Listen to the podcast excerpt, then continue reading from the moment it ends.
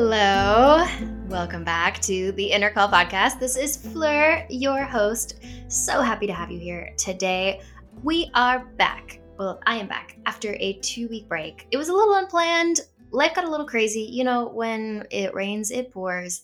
My family unfortunately had a family passing. My sweet, sweet grandmother, who was 96 and one of the most incredible people I've ever had the opportunity to meet and spend time with in my life. So she will be greatly missed. And we did get to properly say goodbye to her, but it meant no podcast for two weeks. I was just running around, which is actually a really good lead in to our conversation today because my guest, Melissa Bernstein, really speaks to how we can bring peace to the body. And I have used, since the time that I had this conversation with her, a lot of tips and tricks that came about from this conversation. You know, one of the things that I always knew, but really it helped bring it home was we talk about the body mind connection in this episode and how it's not or shouldn't really be considered the mind body. Meaning, we actually have more neurons that travel body to mind, and you're going to hear this in the episode, than mind to body, which for me made all the crazy travel, all the back and forth, all the stress around family a little easier because I brought my tools and we talk about the tools that I brought in this episode to help bring peace to my nervous system, for me to be able to calm myself down, to regulate the vagus nerve. We talk about all of that in today's episode. And it allowed me to be fully present in a very difficult time a time of saying goodbye and able to be highly intuitive as to what I needed, what what she needed, what needed to be done in the preliminary and, and eventual passing. It was really beautiful. So, you know, it's we can, of course, we go through these really difficult things in life and nobody can avoid that. That's just part of life. However, we can bring our tools and our practices into the room, like literally into the room, and allow the heart to speak, allow the intuition to speak what's needed, the out outtuition to speak what's needed for other people. And I feel like today's episode is particularly juicy in that department because we dive deep into not only how we regulate and how we bring peace to the body and the tools that can be used for that, but also the journey that Melissa has gone on in her own life as to what it means to to be a spiritual person because she is a powerhouse. She's an entrepreneur, she's a creative, she's a working mother of 6. In 1988, she and her husband co-founded a company called Melissa and Doug and they started it out of their parents' garage, which I think is amazing. And it grew and grew and grew into a wildly successful toy company. They spent 30 years helping kids discover themselves, their passions, and their purpose. And then in 2020, her life shifted. And, you know, a lot of our lives shifted, but she had this spiritual call and she started her own personal journey of self discovery and acceptance.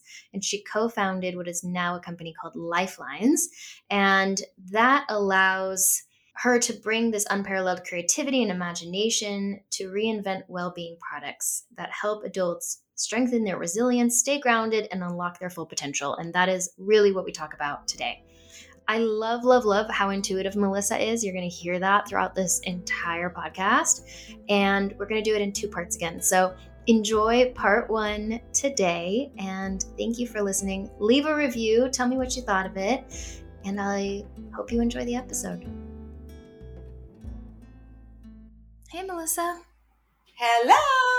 Hi. Is that a real background? Of course. That's so nice. Isn't it nice? It's my it's this is my my studio, but this is where I where I live. Oh, that's beautiful. What if I'm just gonna st- I'm gonna stare at the view, not at you.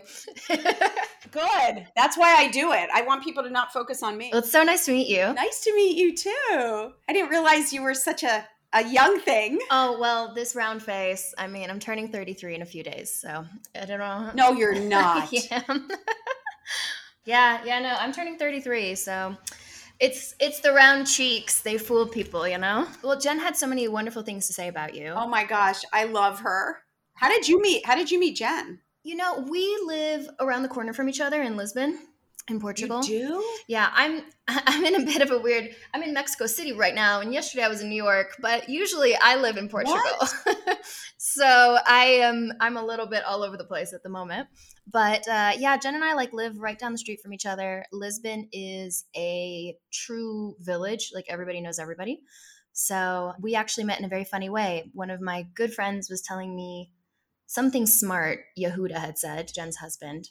And as he's like saying this very brilliant thing, the two of them walk around the corner. And so we're like, oh, well, out of the, you know, the uh, the guru's mouth over here. And then we connected. Wow. So yeah. That's incredible. I hope to have the chance to, to meet her because uh, we met doing her po- podcast and uh, we've just had a really nice connection and she's introduced me to some of the most extraordinary people. She's like a you know she started in recruiting. She's like the ultimate connector. She really is. She's a little spider in a web. It's very very true. Yeah and she was telling me a lot about you and and it was very interesting because i have this new podcast and it's called the inner call where we tune into how do are people creating their lives? How are people really listening to the internal call not the external? And then as she was telling me about you you've had really two phases of your life. One that was very in the beginning very externally driven seemingly. It's like i've got this big powerful company. I'm checking all the boxes. And then there's a moment where it's like whoa whoa whoa. Is that where we want to be creating from? Is that right honestly it was there was there were two phases of that. There was the first which was going through college really focused on i wanted to be a lawyer and an investment banker then and then having an epiphany while being an investment banker that i was not heeding the cry of my soul and that's when doug and i decided to start our toy company so that was the first that I, I got that sense like what am i doing? This I, am like a, a flower without sunlight and water. And then i think the toy company was heeding sort of that inner cry but still wearing the facade of someone who was trying to be perfect. And then the second sort of one came more in middle age when you know i realized that i wasn't being authentic to myself and to the world by sort of hiding all the the chaos and darkness that fueled all my creations. Fascinating. Now you're you have created this this new company that's really focused around wellness and it's called Lifelines. And that came after a period of time where you're saying, okay, this is not the life that's authentic to me. Is that right? Yeah, I mean, Lifelines was never meant to be a company. It was actually the name of my memoir, you know, and my uh, all my writings from my entire life, and it was sort of that bid to say, like, you know, you see me as this shiny person creating light, bright toys, but actually, there's a whole lot of darkness inside that's fueling that creativity. And it wasn't even meant; it was meant to touch a few people a lot. It wasn't meant to be a bestseller. I didn't want to create a bestseller. I didn't want a shiny book with anecdotes and photos of my kids and, you know, one of those things. So it wasn't meant to be anything more than that. But it ended up becoming, like, shockingly, because we swore we'd never do it again, it ended up becoming a company. And now we're creating products. We're actually creating real, cons- we're a consumer products company, which is the most crazy thing. And we're creating, um, in fact, we, today, we are live with an entire line 30 well-being products wow that's oh, so what kind of products is it our ideology is called sensory immersion it's this contention that through immersing your senses you interrupt the stress response and enter a state of calm and joy so we're starting with the sense of smell so they're all products that tantalize your your nose. Oh, amazing. Okay, so like essential oils and things like that. Yes, it's in that category, but they're all very different than anything that's out there. I'd love to actually speak on the science a little bit behind that. So what's happening when we are able to tantalize the senses? How does it override the stress response? It's all science. So it's literally that, you know, when you have the stress response, which is from our mammalian brain, right? From thousands of years of physiology, we go into our sympathetic nervous system and the fight or flight stress response. And actually, when you immerse your senses, it interrupts that sympathetic autonomic nervous system response and puts you into your parasympathetic nervous system, which is the rest, restore, re- rejuvenation and allows your body through the immersing in your senses allows the sensory neurons on your vagus nerve to communicate to your brain that it's safe.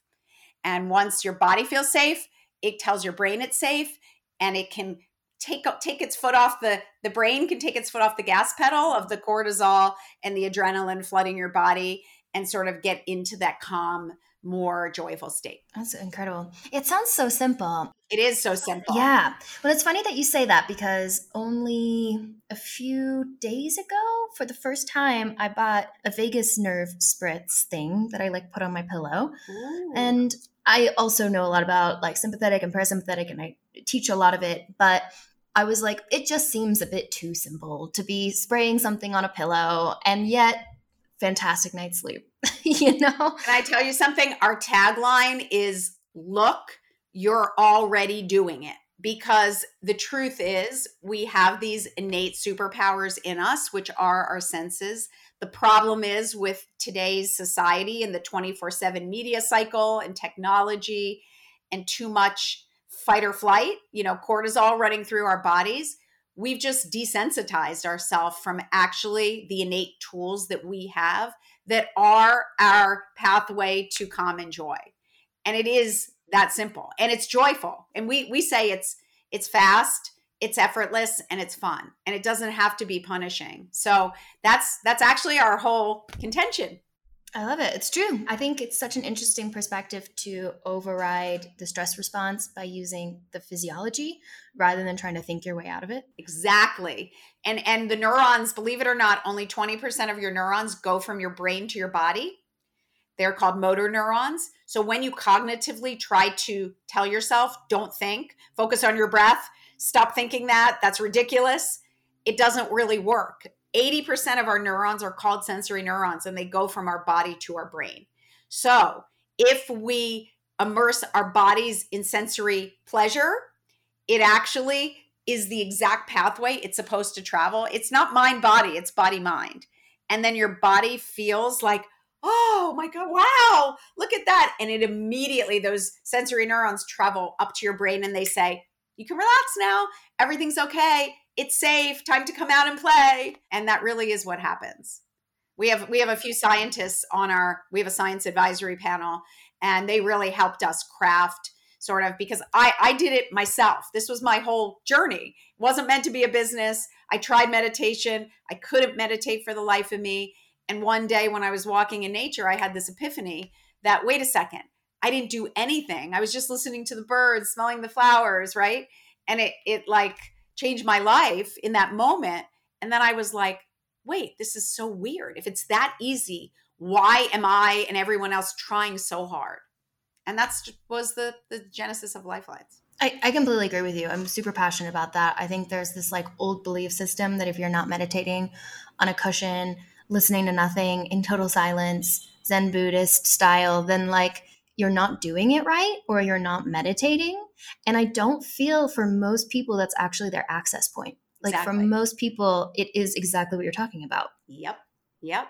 It's not that complicated. We don't have to. It's not. And we we have another tagline. We say, you know, reducing stress shouldn't be more shouldn't be stressful. Like the the irony is right. We're trying to reduce stress, but we're doing things that are actually giving us more stress it's a huge part of I because I for me I teach intuition. That's my my big thing. I teach people how oh, to oh, connect to themselves. Yeah. And as I because I came into this work and I'll just give you a little bit of background as having been a psychic medium for 14 years. So again, baby face, but have been in the industry for a long time.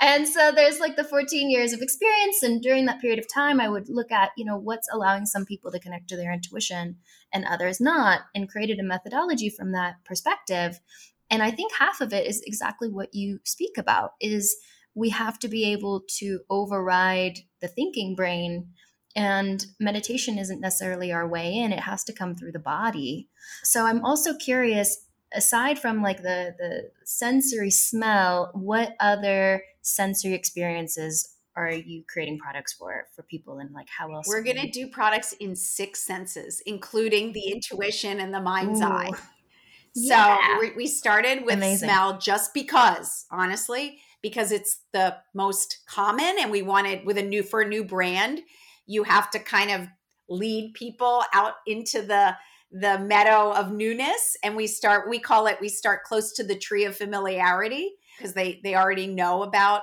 you know scent and we there were so many improvements on what's out there because it's all very much the same so we felt like we could very easily pick the low hanging fruit on that tree of innovation and start with that but then we're moving into sight and sound and touch it's going to be i'm so excited and taste oh my gosh that one's going to be oh, interesting oh wow so we have a we have a whole team you know we have i think some of the most amazing engineers and designers I've ever worked with. And we're we're all my design team is like second, I think second to none in the world. And we're really creating some incredible products. What does that look like in your own life? You have this knowledge that the sensory path for you is the way in. It's the way into your own calmness, to your own groundedness. What does a day look like for you? How do you add these little bits of sensory inputs? You mean for myself personally in my own practice? Mm-hmm. I mean, I have to take one hour, a one hour walk in nature every single day. And and really do sort of the five, four, three, two, one, right? What am I seeing? What am I hearing? What am I? I mean, I don't do it that literally, but I have to immerse myself in nature. And if I don't, I start to literally feel myself go into that stress response. You know, nature is my balm. The other thing that is my my hero sense. So we have a whole sensory profile questionnaire we're we're starting to create and we we will talk about what people's hero senses, which means the sense that for them is their quickest pathway to joy and calm. And for me, it's absolutely sound. And I think that's because we're 60% water as humans, and sound is a vibrational frequency. So I also have to listen to music and not music that brings down my vibrational frequency, music that elevates my vibrational frequency. And I have a playlist that's one of my most treasured possessions. So I will, for at least five to 10 minutes every day, listen to my music. I have a sound bath app. Sound baths are like very stimulating for me.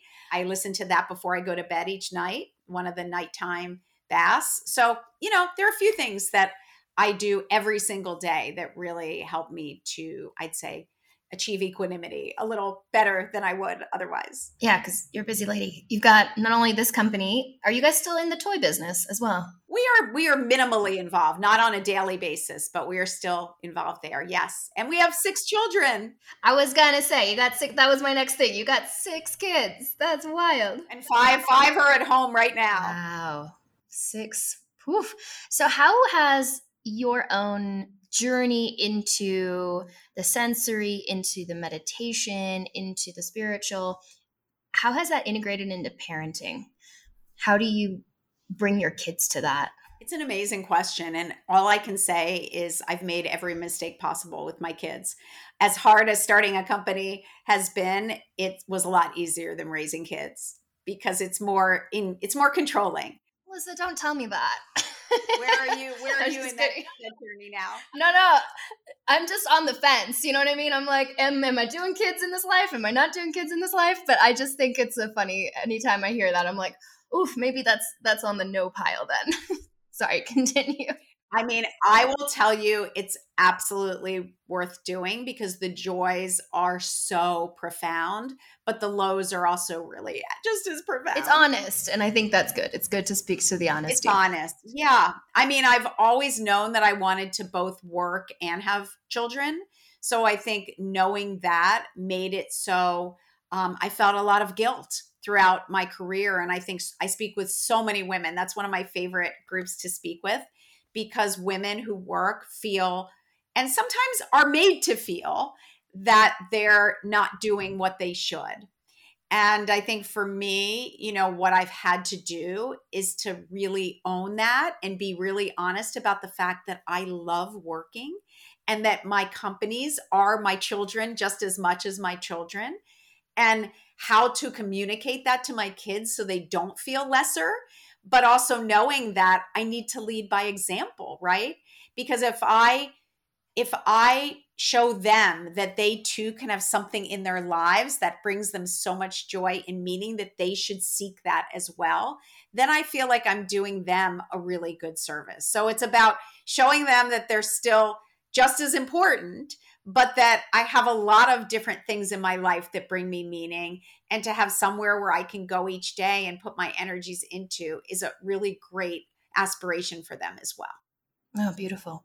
Have they taken to the to the spiritual work in in the sense of are they are they rubbing in the oils or are they rolling their eyes going like, "Oh my god, mom." it's a it's a it's a funny question you ask because my first, my son, has gone so spiritual. He lives in Costa Rica and he's completely, he walks around in just a pair of shorts, no shoes, no shirt, is going to kirtans and Kundalini activation program. And he's so spiritual. He is a spiritual guru. He's really gone to that extreme. And it's so joyful because I, I am probably not even as evolved as he, and we really get to share that.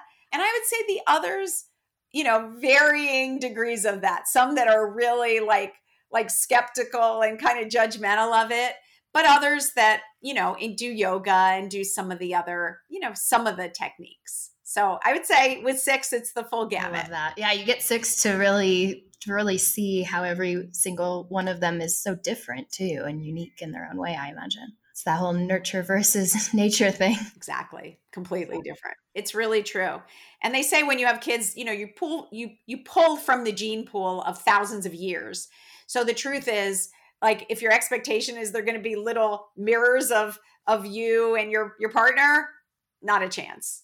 They're they're as different from you as someone you'd meet on the street. That's what I find. Yeah. Oh, I, I imagine. It, I see that with people. You know, you're like, it's it's interesting though when you meet somebody's parents. It does make a lot of sense. There's there's both aspects to it. You meet the parents and you're like, I get it. I get it on a level I didn't understand before. So I'm sure that they have received a lot of wisdom from your your work in this field. I find it so interesting. I think in the people that would turn to your products, the the sensitive people, the people who find their nervous system is overwhelmed by our world today, which is a loud, loud world. I think they often also really struggle with that existential dread that you that you speak about in your life, which is this like, why am I here? What am I doing? What's the point of it all? Can you speak a little bit about your your first awareness of what that was Sure. I mean, honestly, I feel like from the moment I took my first breath, I was questioning, like, why was I born into this, you know, meaningless world? It's, it was that deep. And, you know, even my mother, she said that I cried 24 7 for my first year of life and was unable to be consoled. And I, I truly think it was that sort of, even back then, I was just like, why am I here? What am I supposed to do, you know, while I'm here? And why am I just going to die one day? And I think that sense of meaninglessness can can crop up at any point in our lives. And it's called the existential vacuum, right? It's when we aren't sure what we're doing and why we're doing it and we don't have really purposeful, meaningful activities. And until I was able to really understand that, and I think without sort of a course out of it, you can become a nihilist. So, a nihilist is the darkest form of existential dread. And a nihilist basically believes there's no meaning to existence, and they, as individuals, have no ability to make meaning in a meaningless existence. It's deep. And at that low, that's when people take their lives because if you believe you're powerless against the forces of you know fate and mortality that are bringing you down with them then you know you might say it's easier to not be in this world than to to suffer like that so i think I was a nihilist for a pretty long time until I started to find my pathway out. What does that look like now? Does it still come up from time to time or does that pathway out kind of balance it? It's a great question. It it was a long journey out to be very honest with you because you know, having those dark feelings from the time I it was 3 4 years old, right? And really questioning like why am I here? And hearing that drumbeat of mortality and having this voice in my head say, it's all meaningless. End it, Melissa. Like you're not going to make anything of meaning in your life. And I had this voice in my head telling me to end my life. It was dark. And when I tried to show, even an inkling of that to anyone in my world, the look of horror on their faces quickly made me realize that I was going to need to repress all of it. Mm. So the only way I existed in the world, I didn't show a bit of it to anyone. I mean, I, I probably did early on. And I remember having people say to me, You're just a child. Like, you don't, you're not supposed to be thinking about things like that. Don't think about things like that. Go out and play and be carefree like all the other kids.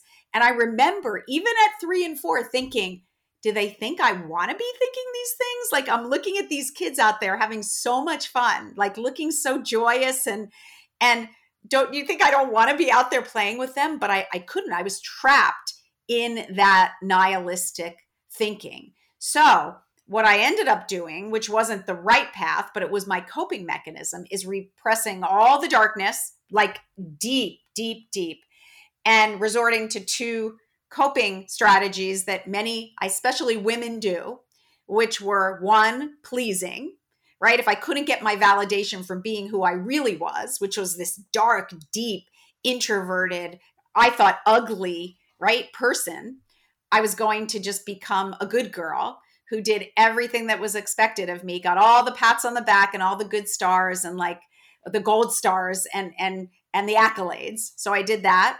And then the second, which was even I think more damaging ultimately was perfectionism, which is part of pleasing, but perfectionism was in everything I do, right? All my pursuits, all my behavior and all my looks, you know, my my outside appearance, I'm just going to aspire to be perfect. And anything short of 100% means I'm worthless and a failure. And you know, early on, that is somewhat attainable, right? Because I was a great student. I did everything I needed to do. Like I followed what society told me to do. But as I got older, that started to become harder and harder. As the bar got higher and higher, right? It it became a pathway to a horrific breakdown in college. Mm. Oh, we both had a horrific breakdown in college for all the same reasons. Really? You yeah, I think. Oh yeah, when I came into college, I mean, I was straight A student. Uh, the US has AP classes. I was in eight AP classes my last senior year. I was president of four clubs. Like ridiculous, ridiculous. You know, like honestly, if I look back at my resume, like I did crazy amounts of community service, like just was like coming into it from not only this idea of perfectionism, but also a bit of an immigrant mentality because my parents had immigrated to the US and it was very much like this is like where we need to succeed. And I was like, great, we will do it perfectly. we did you go did you go in the US to college? Yep, I went to UCLA, but got to UCLA and was like burned out. Like really was like I am now doing two majors. I'm uh, baristaing to pay for things. I'm coaching fencing on the sides. I'm still trying to be in all these clubs. I'm trying to like it was just you know I'm trying to be a doctor. I'm trying to be a la la la, and it just got to a place of of like crisis really. Totally burned out. It was definitely the beginning of my spiritual journey at, at 19 years old. But I interestingly had somewhat of a different experience that I that I was thinking about when you were speaking about your existential depression. I had a little bit of the opposite where I had this moment where I was like, oh, this is not all there is, which I had known as a child, but I had conveniently forgotten. And then I was like, uh oh, if this is not all there is, what does that mean? and, and I actually probably would have liked at that moment for somebody to say, nope, this is it. What you do in this lifetime is the only thing that matters. You can control that. That is very like controllable and and it has parameters and it has limits and it has like expectations. But now if we're taking that and we're saying life goes potentially on forever and your consciousness continues to exist what am i supposed to do with that? Like i was like i can't win that game. Like that's an unwinnable game. And it for me was like almost existential crisis but in the opposite where it was that sense of oh it was too muchness yeah, I was like, oh no, no, let's let's back it down. Like, let's not create this sense of infinity. Like, that's too much. So I I had that same kind of 18, 19 years old, just that sense of like you can't keep doing the perfectionist I, well, I will. I, I I wish I could say I dropped it at that point, but it took another like decade. But that I think is the societal programming of women as well. But yeah, it's such an interesting discussion because I think if you're at all sensitive, if you've got a nervous system that overreacts, there's an awareness and an observation of the world, and I think it just inherently leads to a moment where you're asking these questions. I couldn't agree with you more. And I think, you know, it's funny. I was just talking to someone before we spoke you know, we have six sort of young females in our family. Well, seven, but six that have gone through the college journey. And all six have had the same crash at the exact same time. We're talking 18 to 19, like exact same, different people. So it's something about, I think, this pressure we put on ourselves and going to college where you feel even more sort of extrinsically motivated and having to perform in a way. And it's that crisis between the extrinsic right which is what society and our families and you know role models are telling us to do and that cry of our own soul to be seen authentically the inner call that's saying like no that's not who you are. And i think when those two start to to you know diverge on the path i think we we face that that crisis. Yeah and it does feel like a crisis because you're like uh-oh everything i've worked for are we throwing that away? You know? And and you're still quite young in that phase. You know gosh because now that's that's a while ago for me and and longer ago for you. But it, it does really feel like you're you're seemingly going against what you should be doing. And I think people can have that crisis maybe at 19, but I'm sure there's many people having it at 30, at 40, at 50, that same moment of, I cannot keep doing this dance to the beat of somebody else's drum. Exactly. And I think the older, you know, the older you are when you have it, I had it twice, right? I had it then, but I also had it in later you know, in, later in middle age. And then it was really about the exhaustion. And I feel like, you know, I speak to so many people who are in the throes of of crisis, right? Um, whatever you want to call it, an existential crisis, a mid-age crisis, just a crisis of despair. And the word they always use is exhausted. Because when you are trying to be someone you're not, and when you're de- denying your authenticity, it is nothing short of exhausting. It's like you're you're trying to dam you know you're a dam that's trying trying to hold back your truth right? Who you are. And that dam it can hold it back pretty effectively in your teens and your 20s and even your 30s but i feel like as you enter your 40s the the dam of repression starts to crack and and some of those feelings that have been repressed start to to break through. And to me that's kind of the metaphor for when the crisis starts to um, appear. Yeah. As you speak of that i find i'm just doing some self-reflecting here and i'm like huh.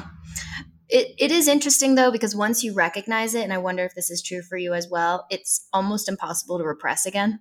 It's totally impossible. It's like a lion a lion gets out of the cage and once you're i think of it as helixing upward right? And once you're starting the spiral upward you're you're drawn and you're pulled sort of toward the light so to speak. And there's there's no going back. And it's funny you say that because i have many people because I, I i coach people basically every day just people random people who reach out to me because that's like what brings me the most meaning. And so many say to me like I I don't have the courage. How do I get the courage? How do I do it? Right? How do I I, I manifest my truth? And I say to them, if you're asking, how do you get it? You don't have it yet. Because the truth is, once you are truly ready, and once the exhaustion over hiding it is so dire that you don't have any choice but to come out and say, This is who I am, then you never look back again. And if you're still questioning it, it means you haven't reached that critical point where there's no choice.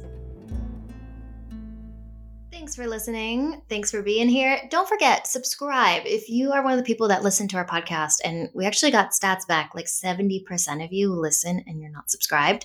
And it would just be the best gift to subscribe. So click that little button so that you can be a subscriber. You can be an innie at the Inner Call podcast versus an outie, Come be an innie at the Inner Call podcast. So subscribe. We would really appreciate it so that we can bring more guests, bigger guests, guests you love. Thanks for being here.